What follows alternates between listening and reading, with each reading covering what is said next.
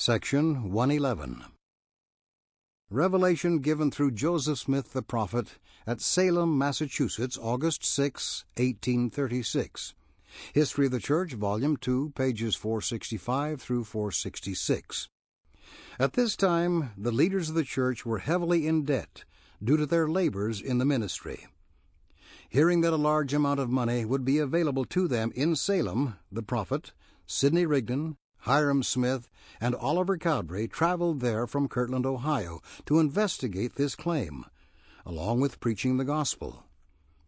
The brethren transacted several items of church business and did some preaching. When it became apparent that no money was to be forthcoming, they returned to Kirtland. Several of the factors prominent in the background are reflected in the wording of this revelation.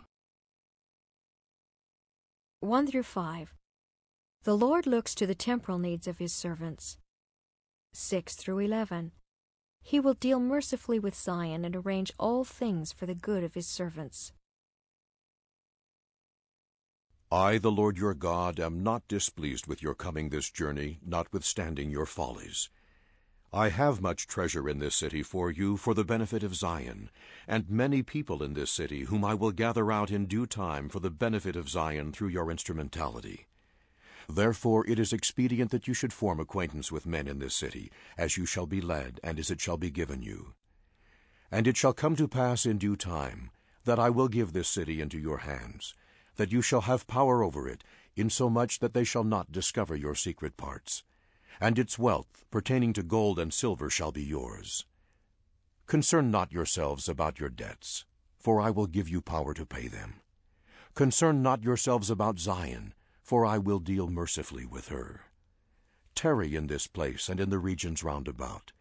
And the place where it is my will that you should tarry for the main shall be signalized unto you by the peace and power of my Spirit that shall flow unto you.